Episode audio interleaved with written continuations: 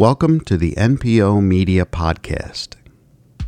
This show features interviews, stories, and creative content by individuals living with mental illness. My name is Pete Schiffman, and I believe that showcasing creativity and resilience provides hope, reduces stigma, and lets others know that there's so much more to a person than just a diagnosis. The NPO Media podcast is inspired by the dedicated volunteers at NAMI New York City, Staten Island, who work tirelessly to provide support, education, and advocacy. Their website is namistatenisland.org. Finally, opinions expressed in this podcast by individuals are their own. For this, the second episode of the podcast, I met with Kenneth Cybulska. Ken has spent many, many years supporting others, helping folks find help and find hope. Ken is a NAMI Connections facilitator as well as a NAMI in Our Own Voice presenter. Additionally, Ken is being honored this year at the NAMI New York City Staten Island Awards celebration on November 3rd. For more information about that, check the website namistatenisland.org. I asked Ken to discuss his personal and family background, early perspectives, finding help, developing trust, and his involvement with NAMI and his efforts. The format is mostly a monologue style, so given the list of questions, I let Ken take it from there. My name is Ken Cybulska. Uh, I do live with a diagnosis of mental illness, uh, schizoaffective disorder. I've got my diagnosis about 20 years ago. I've been in therapy with the same therapist about 37 or 39 years, I think. And uh, you know, we worked out some knotty problems over the years. I got the diagnosis in the time of a crisis, and my insurance company actually forced the issue. They wanted to try to ban me from taking any more therapy because they said, look, you've been in therapy 20 years. You should be clean by now. You should be clear and I had to have the psychiatrist go back and forth with them and fight them, and then they won, and then we had to appeal, and then we won the appeal. So know, with an outside auditor, so so they've left me alone ever since. About my personal history, I was a knotted up little kid, even you know right up to being a teenager. I was still pretty twisted. I think that in my case, it's like growing up with people having a severe conviction that I couldn't trust anybody around me with the fact that I felt so bad I think it, it, was a big leap of faith for me. It was just a confluence of influences. My mother happened to be in therapy at the time. I had a girlfriend that was in therapy at the time, and my girlfriend was like, "Look, if you really feel this bad, you should, you know, you should maybe speak to somebody who can who can listen to you." It was a big leap of faith for me to go to a therapist and actually, or go to an organization. I, started going to therapy from the Catholic Charities, and that lasted a year. And he, he said this is not a permanent situation. He referred me to this place called the Institute for Mental Health Practitioners then I spoke to somebody and I opened up. I just told them it was like a confessional. You know, I just spilled out all this all this horrible stuff, and they hooked me up with a therapist, and I stayed with that therapist ever since.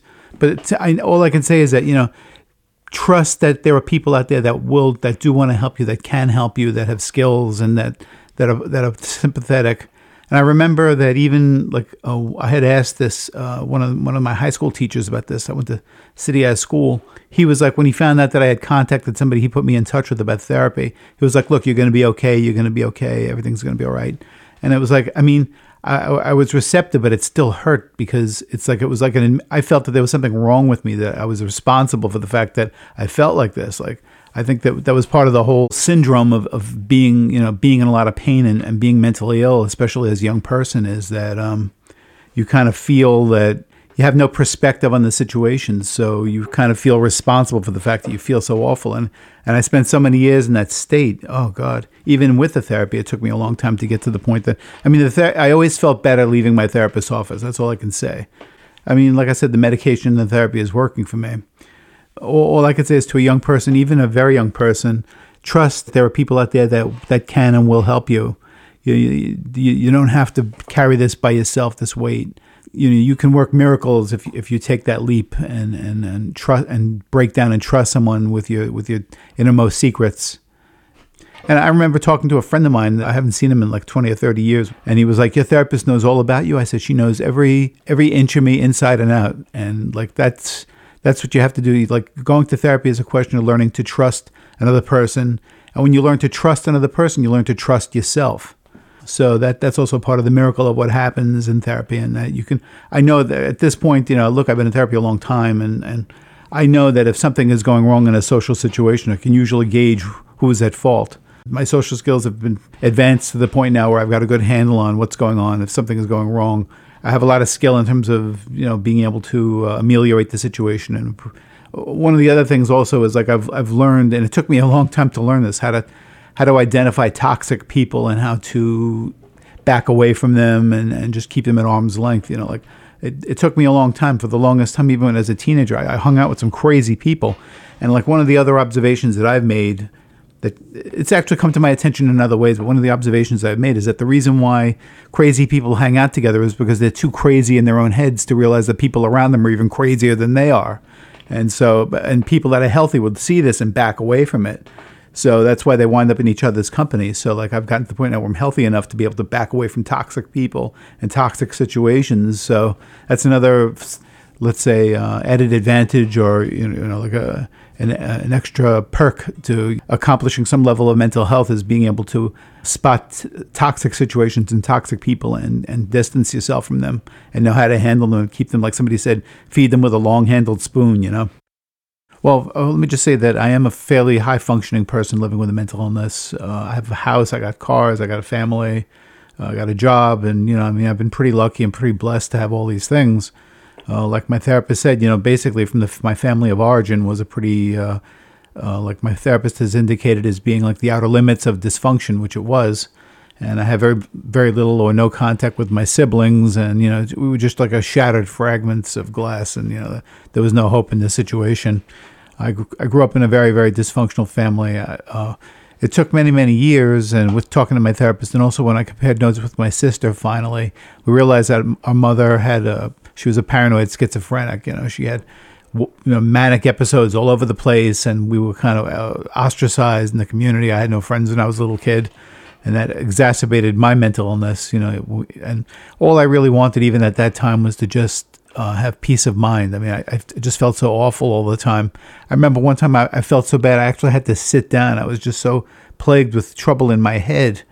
So it really got no support. I really had to take care of myself as a kid. And I think to, to be able to provide myself and my family, I've been able to do that only because I grew up having, like my therapist is having to take care of myself, having to, I almost raised myself as a kid. I'm 57 years old. I was 17 when I got into therapy, and I was 17 when I moved out of my parents' house, and I never moved back. I had to take care of myself and get jobs and stuff. I smoked marijuana. I took some LSD. I mean, I did, I did a whole bunch of things. I was just trying to find some way to feel comfortable in my own skin. And really, I, at the time that I went to my therapist initially, I was like begging her to give me something to make me feel better, and she just she just said that you know she wouldn't do it, and I know that at the, the, present time now, the treatment modalities have changed where they do give people medications right away while they're in therapy. I mean, I know that if I, I'm on a very good uh, cocktail of drugs that works very well for me. And I, even though uh, my insurance company is constantly trying to chip away at that with my, with the psychiatrist that I go to, the trying to say, well, he shouldn't be on so many medications, or we're trying to re- reduce the amount of money that they have to spend. I, I tell them fight them because this is working for me, and, and, and I don't want to, you know, I don't want to change this because everything, you know, my life is in pretty good working order, so leave it alone. I actually managed to get married. Uh, I got an education. I realized, like one of the first jobs that I had, I saw other young people were going to college part time. And then I, I kind of realized, I mean, nobody ever told me this. My family of origin never, I mean, was, they were just so wrapped up in their own heads that they left me alone. So I kind of had to figure out to go to college on my own, which I started doing. I was really lucky that they had the open enrollment and I was able to start going to college at a, um, at a community college, Kingsborough in Brooklyn, I, where I was living. And I held a variety of jobs. I mean, I had a very hard time holding down jobs because I was so hostile and aggressive and neurotic and, and sick. And, uh, you know, it was very tough for me. And, you know, I mean, I wound up doing things. I mean, it wasn't exactly the kinds of jobs that I had wasn't exactly self actualizing, let's put it that way.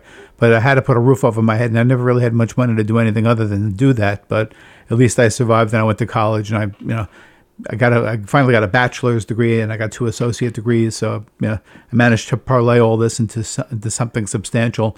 And I, ha- I have, I'll tell you, I, that I think was one of the best things that ever happened to me. Getting an education has really kind of allowed me to advance my life and advance my career to the extent that I can live like a normal middle class person. I don't know, you know, I mean, and there was really no choice for me anyway to do that. So the treatment modalities have changed and they give people medications now right away. Like I said, I think if I had been taking the medications now at that time, I would have made a lot better choices in life. Although you know I haven't really wound up too bad doing too badly in life. I got a lot of blessings.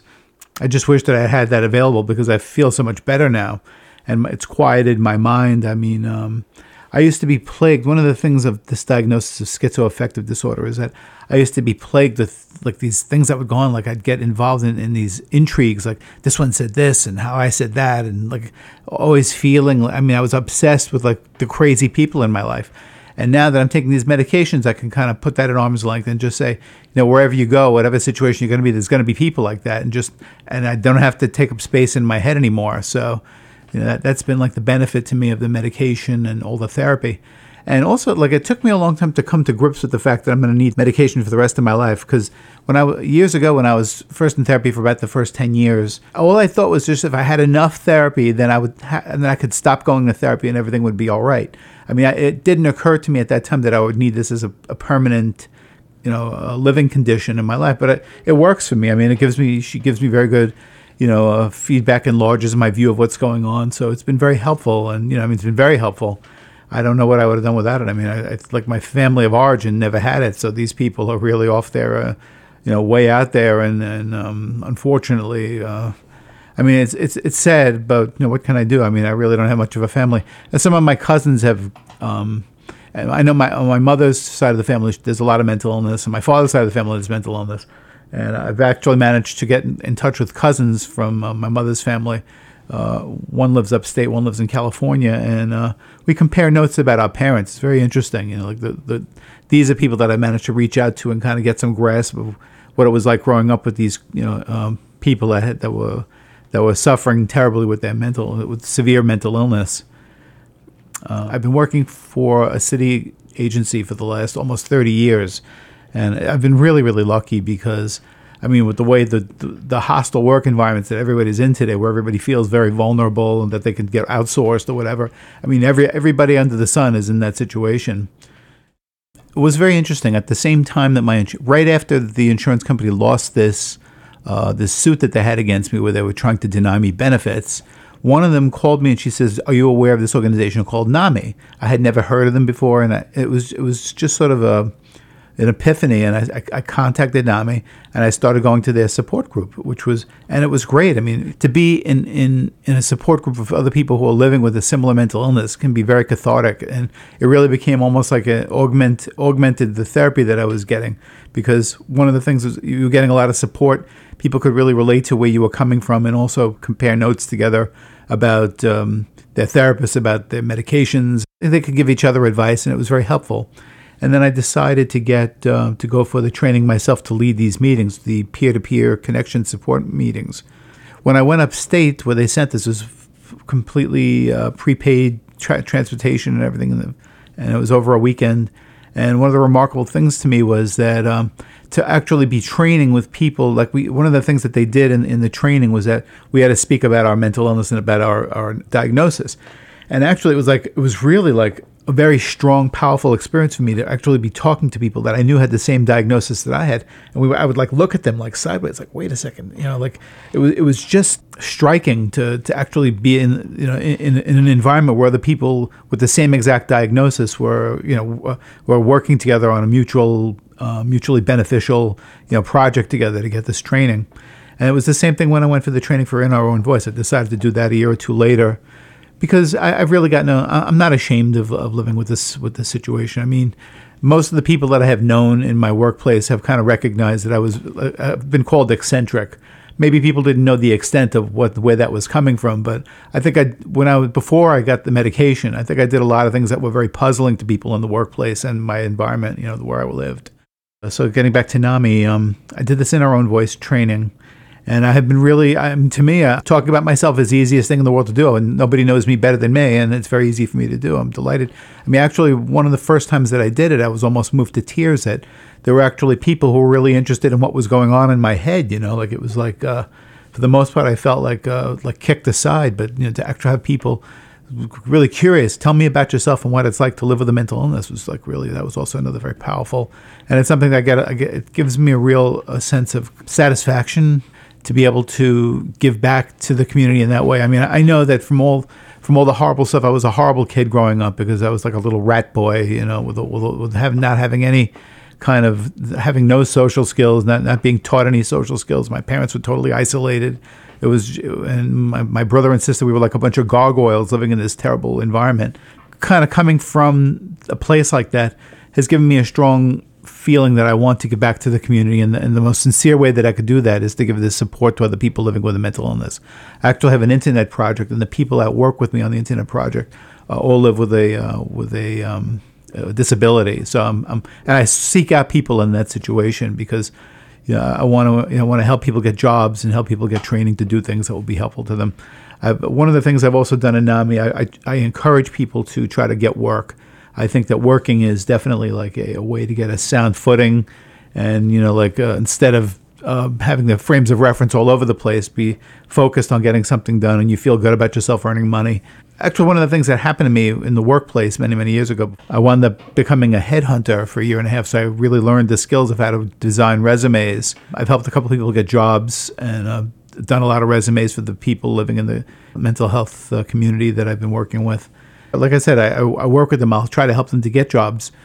It's tough, you know. Some some of the people feel they, they feel overwhelmed by this kind of thing. So I mean, that's I can't do anything about that, but yeah, I can at least try to help them. I mean, there's actually an organization which is pretty good called I think it's called the National Telecommunications Institute (NTI), and they what they do is they specialize in getting people with disabilities uh, jobs. For example, it talks about people that live with agoraphobia that are afraid to leave their homes. But if through NTI, they'll hook you up. If you have a computer at home, you can actually monitor areas using video, or you can man a uh, an 800 number for a company like Home Depot, whatever, and you, you could do that successfully. And they have people like assisting people over the phone to try to get things for, for American companies. American companies want to hire these workers, and I think that they've worked with a number, thousands and thousands of people, getting them jobs like that, which is pretty cool. And like this is something I also refer to people. Like there's this organization in my community called um, Skylight, and I've offered my services. I haven't really heard from them about it, but. Um, it's like more like a social organization. You could make food there. You can work in the library. You can do f- paperwork for them. You could socialize and play games. You could read books. It's it's got a lot of things. I've heard very good things about it, and I did reach out to them with all the resources that I was aware of in terms of getting jobs. Uh, a number number of years ago, after the 2008 crash, the the Wall Street Journal was publishing a lot of articles about uh, job job finding. A lot of people were losing their jobs. There, there was a lot of heightened interest in how to get jobs and what to do and I've turned all that information over to them as well as this information that I have about NTI. So I'm um, hoping that they'll you know deploy that when they can. You know, and I've offered my services to do resumes. One of the other things that I've tried to do for a while, like uh, reading about these these soldiers that are coming back from combat that are committing suicide at this unbelievable rate, astonishing rate of you know, 30, 40, 50 people a day. I was trying to find some way that I, I actually had reached out to NAMI in a number of ways. And I went right to the top of the organization. It took me a while, but I was saying, look, you got to start, you know, building something like an in our own voice. I did find out though ultimately that larger forces have worked their way through the organization and they, they are working in tandem with the military now. So I'm really pleased to hear that this is going on. I mean, one of the things I was on a personal quest to do was to try to reach what they call the the veteran living in the basement. You know, somebody who's like so so traumatized by what he's seen that he can't function, he can't work, and he just lives in his parents' basement. And you know, and I said the only the best way to reach these kind of people is to go to all the therapists on Staten Island, which I did, and I introduced them to NAMI. I, I got, I gave, I sent that literature. I called them all and, and, introduced myself and told them what I'm doing. I sent them all literature, and I tried to reach out to the clergy on Staten Island. It was another project that I engaged in. It was about 150 people in the phone book, and I actually went to some of the churches a lot of these very big churches have a lot of gatekeepers, so it was impossible to get through to some of them. So I tried to reach out to the clergy on Staten Island and send them literature. To date, I haven't seen any veterans show up at our meetings, unfortunately, but I'm hoping that at some point it'll happen. I mean, these people really need attention, you know, like uh, therapeutic attention and desperately. So, you know, maybe if this podcast has any effect, I hope that it can reach this bunch of people and tell them, look, there's hope for you, you know. I mean, if anything, just getting to that too is that doing this project and getting on the air is really a message of hope to people living with a mental illness. If you feel really that bad about yourself, you can get over it. I mean, I've, I've been in some pretty awful places in my head. Mental illness is a pretty serious business.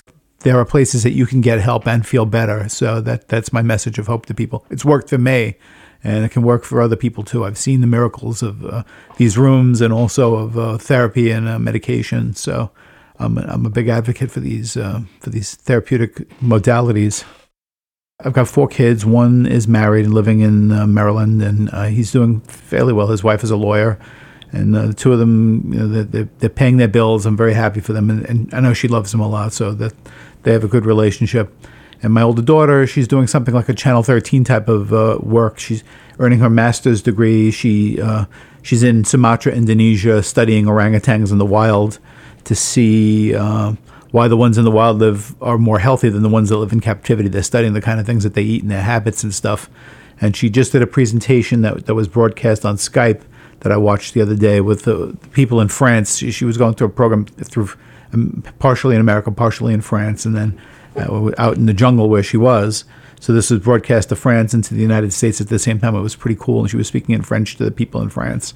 So that was pretty cool. And then I got a, a younger son, he's around 24, got his degree. I've been trying to get him to realize that he could do a lot better than he's doing. He's working these part-time jobs. I mean, all of it, my wife is saying, look, his friends are all doing the same thing. They're not, and he's a good kid, so you know. I know eventually he'll get around to doing this. And my, I got a 15 year old daughter who goes to LaGuardia. She's, she's, uh, she's a trumpet player. Her ambition is to become a music teacher, and uh, I think her going to LaGuardia is pretty cool because it's got kids from all five boroughs, all different ethnicities and backgrounds. And you know, one of the really cool things I think for her as a 15 year old going into the city every day is that she's got friends who live in the city and they take her to all these noteworthy spots around the city. So that's really cool. I mean, as a young person, she's getting all this exposure which I'm really delighted about. So, like I said, I got a lot of blessings, and my wife, you know, she, she you know, she has put up with me all these years. So it's kind of like you know where that's at. You're listening to the NPO Media Podcast. Oh, I'd like to ask you guys to please subscribe and to please join us next time.